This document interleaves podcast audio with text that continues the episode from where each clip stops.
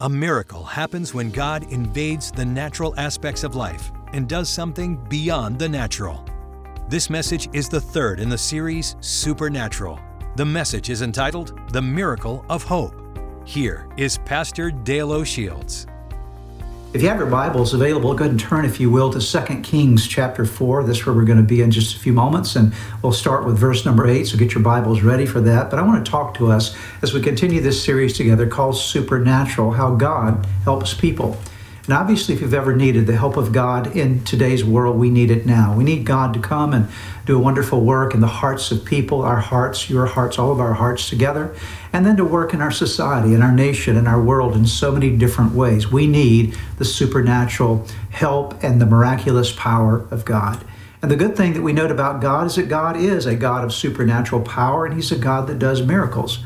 In fact, we see all through the Bible and throughout actually history, God stepping into the natural events of the world and of people's lives and doing something supernatural. That is, that which would have naturally happened, God intervenes and does something above and beyond what is natural. He changes the course of life, changes the course of consequences and situations. So we're looking at how God does this for us. And I want to talk this weekend about a miracle that perhaps you've never thought about before. It was kind of fresh to me as I reflected upon it again in a story we'll look at in just a moment. It's actually the story of God restoring a very vital thing in the life of a lady that carried her through some significant challenges in her life. And that very miracle was the restoration of hope. And I want to talk to you today about the miracle of hope. What does that mean for your life? And I believe that as you listen to today's message, as you let God speak to you today, I believe that He's going to impart to you fresh hope, the miracle of hope, supernatural hope, hope for your own life and hope for your family and hope for your future. There's a message for you today that God wants to impart something of hope to your life, again, supernaturally. We'll be looking at 2 Kings chapter 4, and there's a story here in 2 Kings 4 that's so vital to us understanding this miracle and I'll read portions of it as we work our way through. But let me share with you the first thing that I want you to note out of four major lessons I believe we can learn from this passage today. The first thing I want to remind you of is this that God is a God who actually rewards people who live faithfully and give faithfully. God rewards faithful living, and God rewards faithful giving. Really, the start of the story, as we'll read in just a moment in 2 Kings chapter 4, is the story of a lady who was very faithful to God. She loved God, she served God, she lived for God, she was a giving sort of person. And because of that, that put her in a position to receive a miracle from God. Let me start the story for you in 2 Kings chapter 4. I'll begin in verse number 8. One day, Elisha, this is the prophet Elisha, by the way, we're looking at the miracles that God performed through him. One day, Elisha went to Shunem. Now, Shunem was a little village uh, kind of up the middle part uh, of Israel in the Jezreel Valley, uh, heading toward the north of Israel. So it's a small little village there. One day, Elisha went to Shunem, and a well to do woman was there who urged him to stay for a meal. So whenever he came by, he stopped there to eat. So each time he would pass through that territory, he would go to this lady's house, his family's house. She, this lady, said to her husband, I know that this man who often comes our way is a holy man of God. Let's make a small room on the roof and put in it a bed and a table, a chair, and a lamp for him.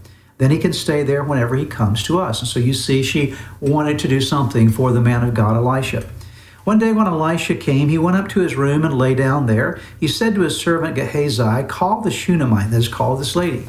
So he called her and she stood before him. Elisha said to him, Tell her, you have gone to all this trouble for us. Now, what can be done for you? Can we speak on your behalf to the king or the commander of the army? She replied, I have a home among my own people. What can be done for her? Elisha asked. Gehazi said, She has no son, and her husband is old.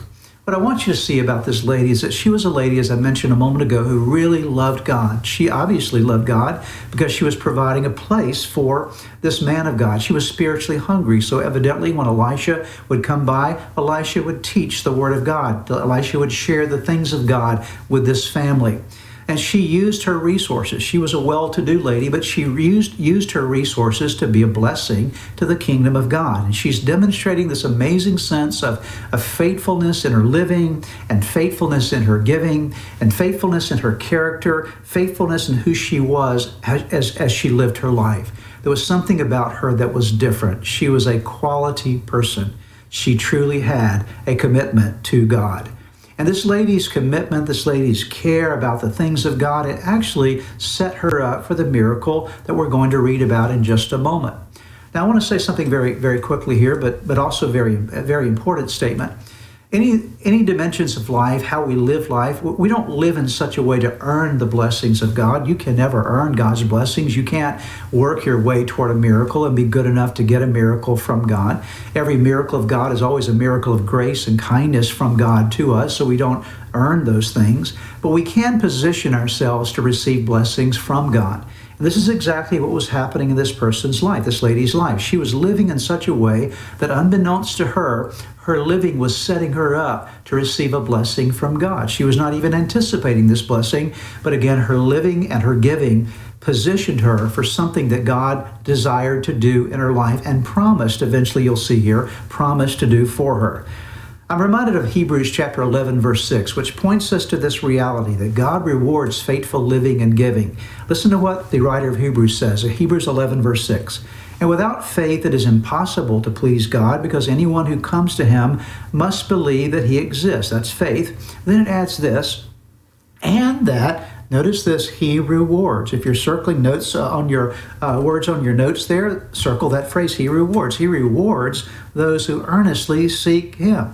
God is a rewarding God. Again, we don't earn the favor of God. We don't earn the grace of God. We don't earn miracles from God, but God does watch the way we live our lives. And it pays to live a godly life. Now, no one's perfect. No one's going to always do everything right. We always miss the mark. We're all we have a sinful nature that often shows up in the way that we're living our lives. But what we want to be is people who are pursuing this this, this pathway of living the best life that we can live before God, loving Him and serving Him faithfully in our giving and our living and everything that we do, because God rewards faithful living and God rewards faithful giving. Can I ask you in your own life today, how are you living your life? Are you living your life for the pleasure of God? Are you living your life in such a way that you're saying, God, I want to be honorable to you. I want to live a life that pleases you, not just to get a reward. I want to live to please you. And then out of that, God says that He rewards those who earnestly seek after Him. This lady, without even knowing it, was setting herself up for a miracle by the way that she lived her life, the care that she showed for the things of God's kingdom. The second thing that I want you to note from this story is that God understands our hidden pain. This lady, she's wonderful, she's godly, she loves the Lord with all of her heart. And although she has this amazing sense of commitment to God and helping the prophet Elisha and in his own life and his ministry, she still was suffering from some pain in her own heart. Let's go back to the story in 2 Kings chapter 4, and I'll read verses 14 through 16. Here, there's this question asked by Elisha because he wants to bless her for the way she's been so kind to him and his servant. So he asked the question, What can be done for her? Elisha asked. Gehazi, that was a servant of Elisha, said, She has no son, and her husband is old. Notice that phrase.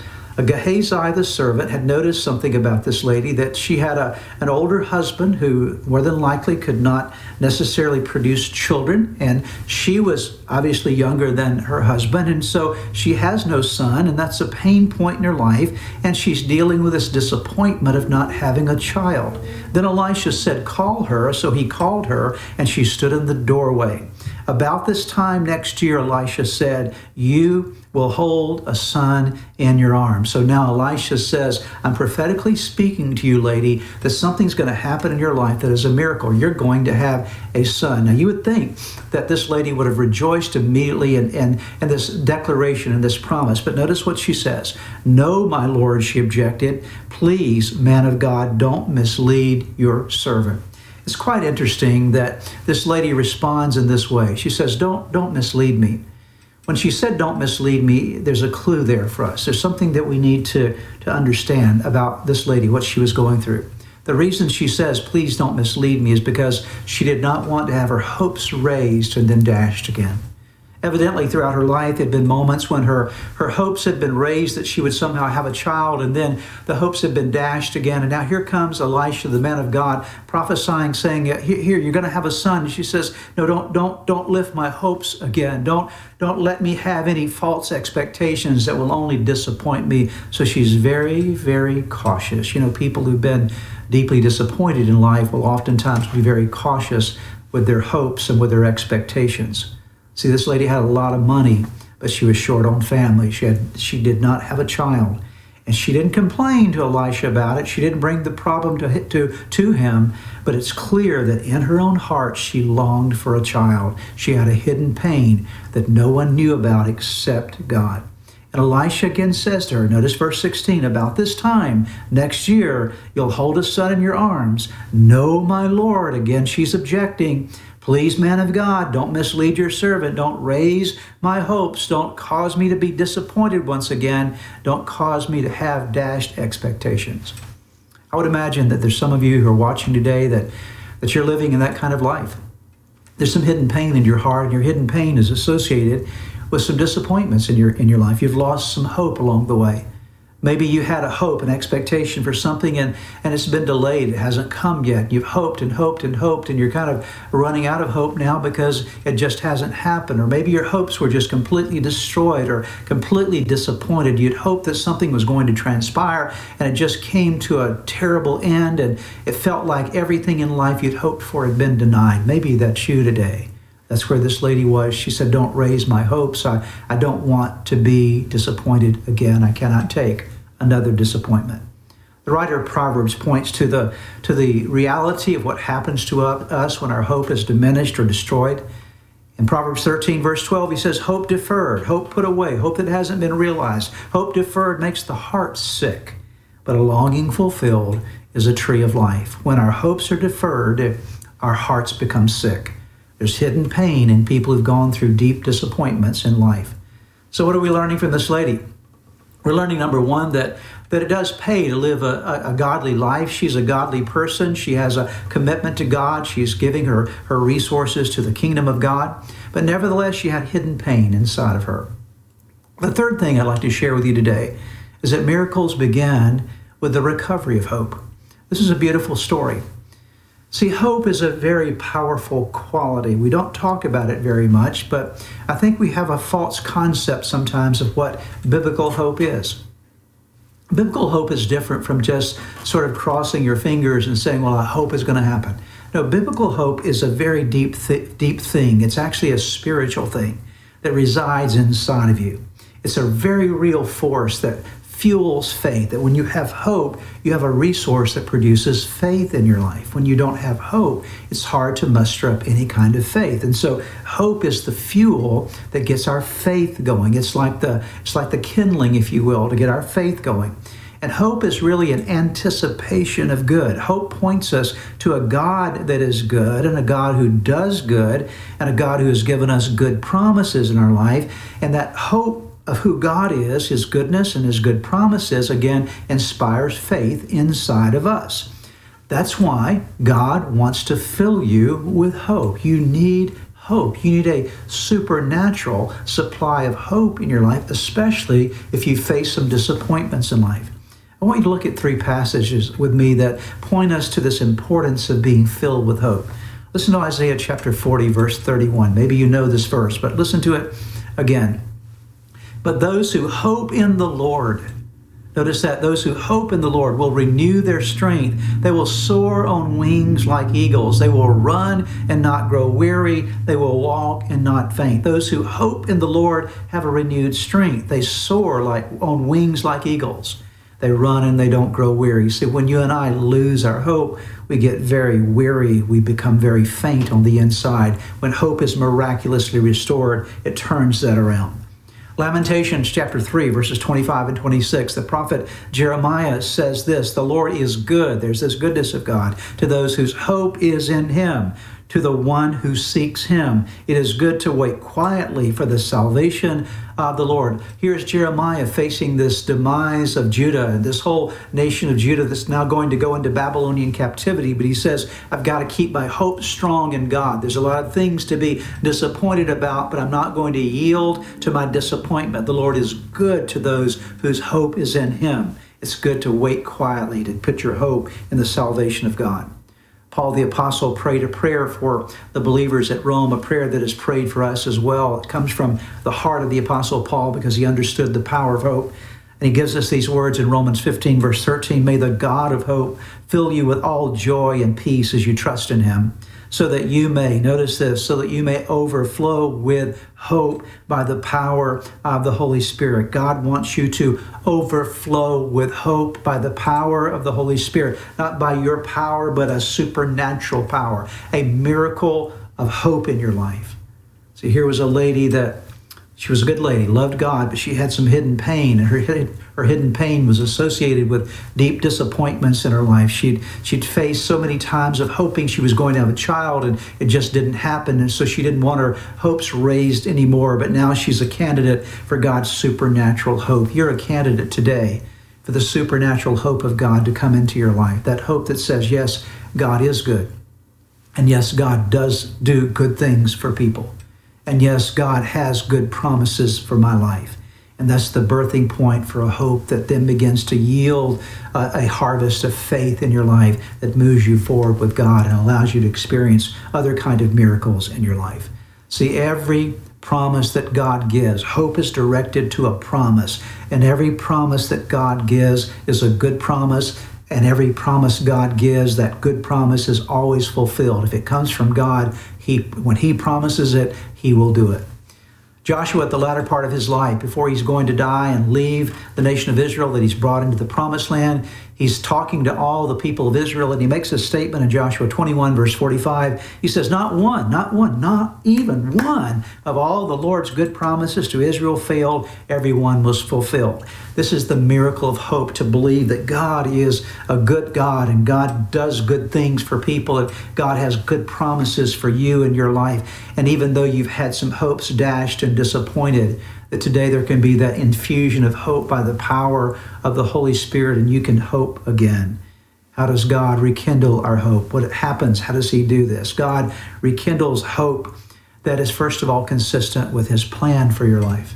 See, some of our hopes are not consistent with God's plans. There's some things that maybe you've hoped for, and the reason they haven't come to pass is because they were not going to be good for you and they were not God's plan for you. And you have to trust that God's plan is always the best plan for your life. And so sometimes God doesn't fulfill our hopes because His hopes for us are actually better than our hopes for ourselves.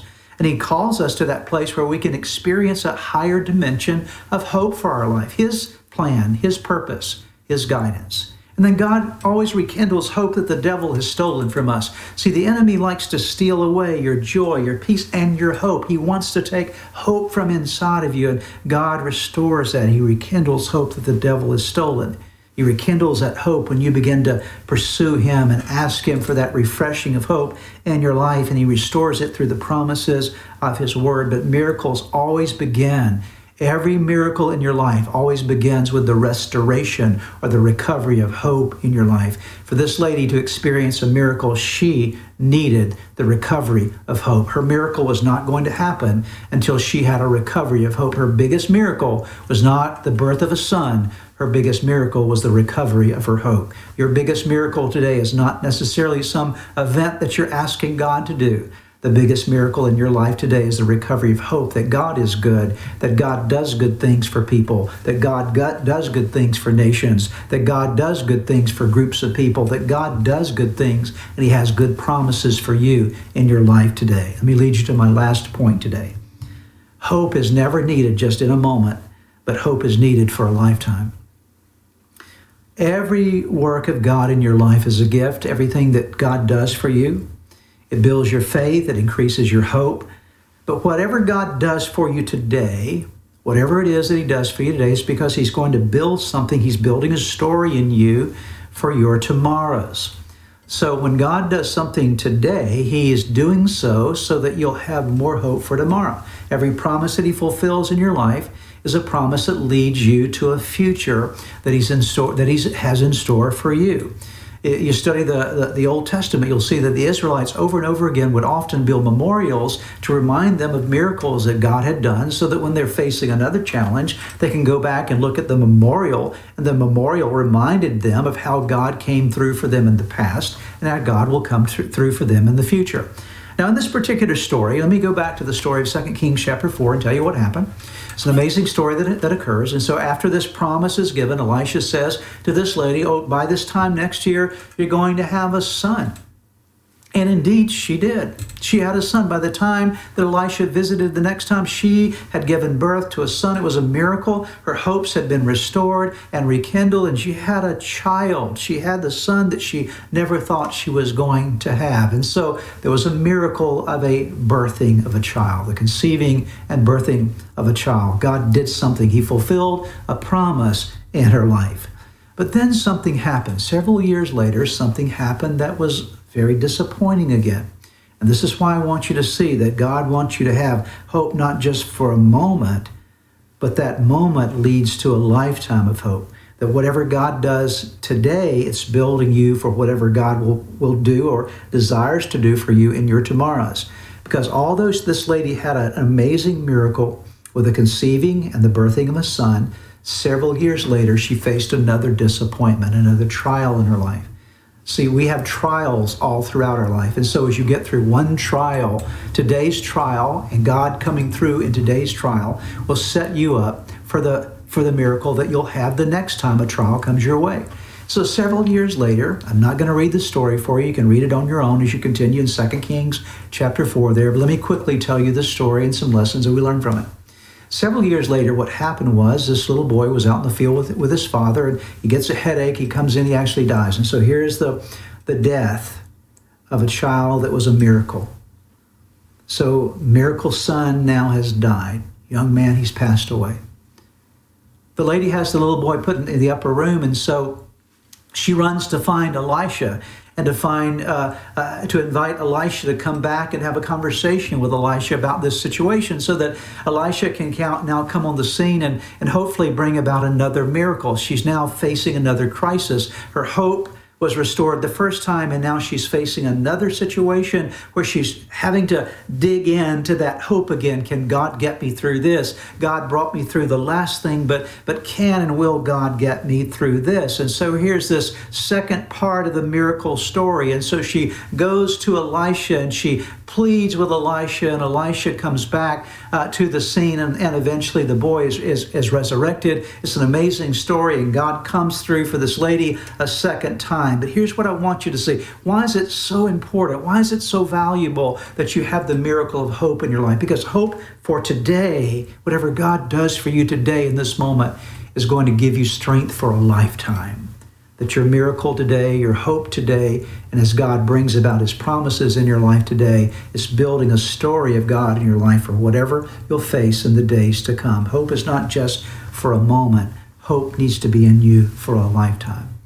This amazing thing you see about people of hope in the Bible, because people of hope in the Bible are always always poised. They're able to be ready for whatever is coming their way. There's, it doesn't mean things don't shake them, but they're they're not shaken like the world. There's a poise to them, and they people of hope are always actively pursuing God, like this lady did. She runs after Elisha, and, and, and, and people of hope are persistent. Boy, they know how to just dig in there and be persistent in their prayers and persistent in pursuing God. And, and people of hope always make sure they have the right perspective on life. They keep the right perspective. God is always seen as a good God, a God who's able to come through. They hold on to that thread of hope.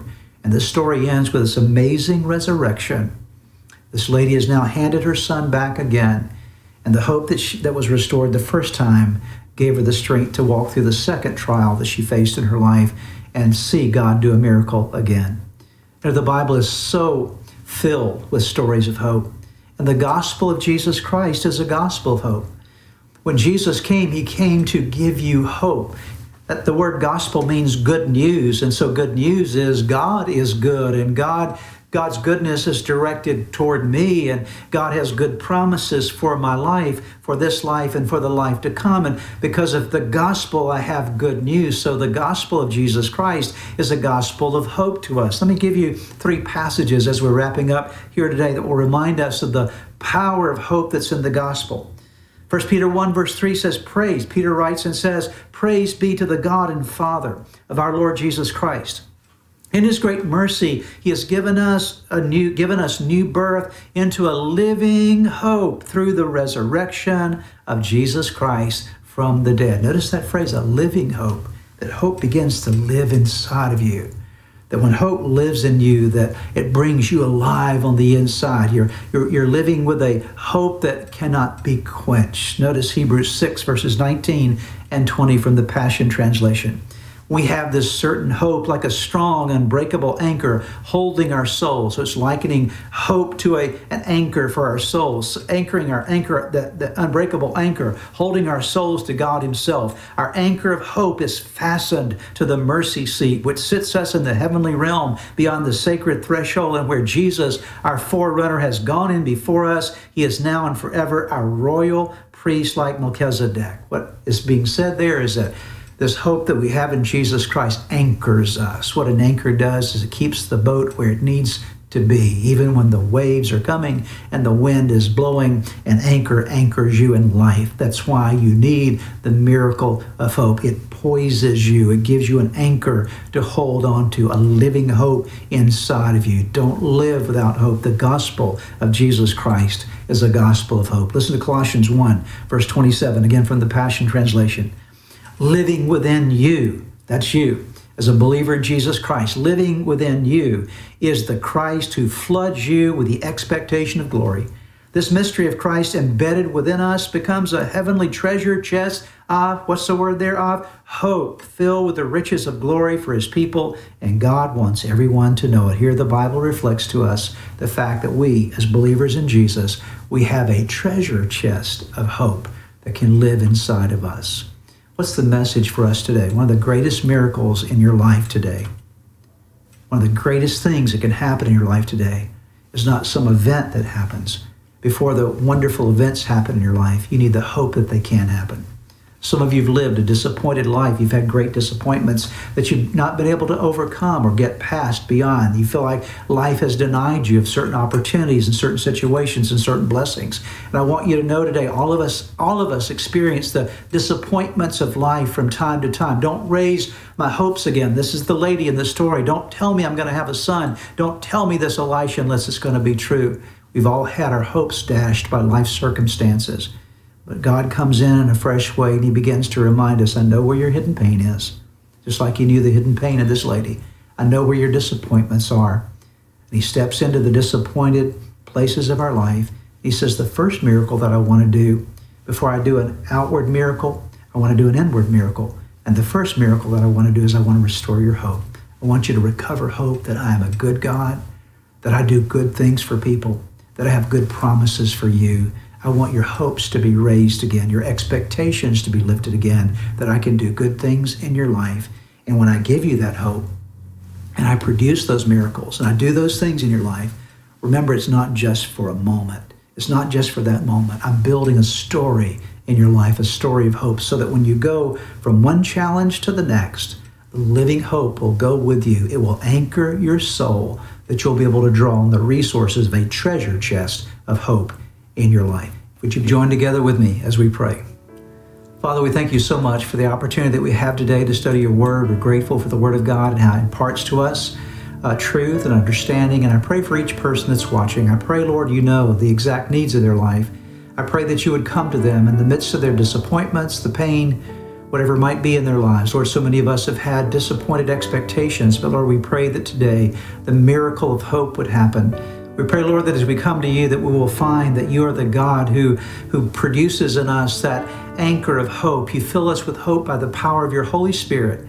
We ask, Lord, that that miracle would happen in every heart and every life today, just as it happened for the Shunammite lady, the story with Elisha. Do that work for us, we ask in Jesus' name. Amen. I would like to close today by giving you an opportunity to ask Jesus to be the Lord of your life. Would you pray with me right now? Right where you are, just simply bow your head with me, and I'm going to give you a prayer to pray, and you can simply speak this prayer out, whisper this prayer out, and from the sincerity of your heart, call upon God, and I promise you that He will hear and answer you. So let's pray together. Start by simply whispering the name Jesus. Let there come uh, from your heart just the declaration of His name. Say, Jesus, I know that, that I am a sinner, that I have fallen short with you. I'm sorry for all of my sins. Jesus, I believe in you. I believe that you are God's Son. I believe that you are the Savior of the world. I believe that you died on the cross for my sins. and I believe that you rose from the grave, that you are alive today. Now pray these words. Say, Lord Jesus, come into my heart, come into my life, forgive me of my sins, give me a new start in you. I commit my life to you. In Jesus' name, amen. Now, if you prayed that prayer with me, I want to encourage you with a promise from God's Word that says that when we call upon God's name, we call upon the Son of God, there is salvation that comes to our lives. He changes us from the inside out, and you become a new creation. All things pass away, all things become new. And that's exactly what has happened to you today. Your next step really is to make sure that you get into a good Bible believing church and you begin to study God's Word, get God's Word in you, and to make sure that you get a copy of the Bible if you don't have one and begin to read it. Spend some time every day in prayer. And I would encourage you also to check out the resources on our website that will help you to get going in your relationship with Jesus. You can find them at church-redeemer.org. Get those into your hands. Get started in your new life with Jesus Christ. Thanks again for joining us today. May God bless you, and we look forward to seeing you next time. If you've prayed with a pastor today and made a decision to follow Jesus Christ, we have some resources for you on our website. Just go to church-redeemer.org slash a new you. We pray that this message was a blessing to you.